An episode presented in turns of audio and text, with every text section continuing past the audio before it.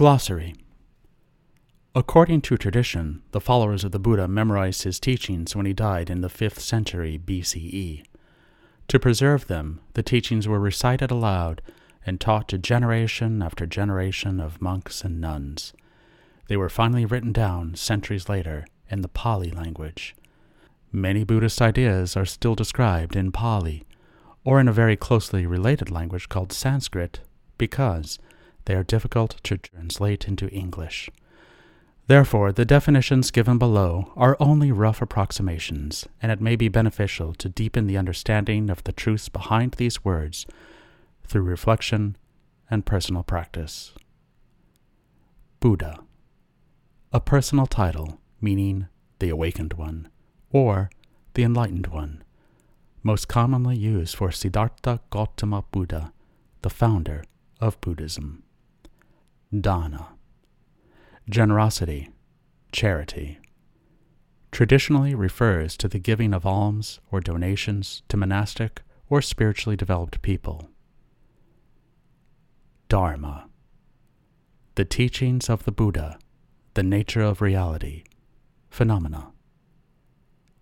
Dukkha, sorrow, stress, unsatisfactoriness, the suffering in life caused by clinging to temporary phenomena as if they were permanent.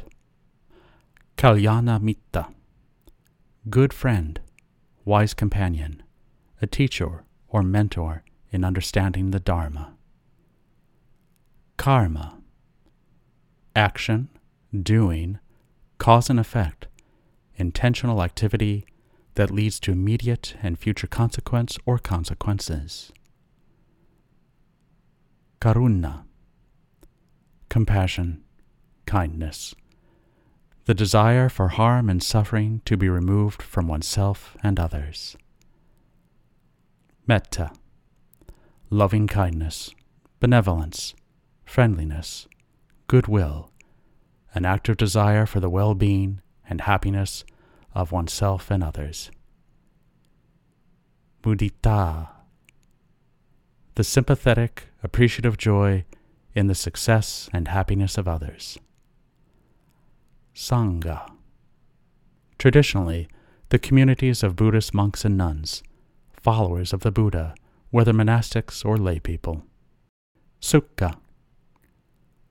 Quiet joy, ease, unhindered flow, the opposite of dukkha. Upekkha.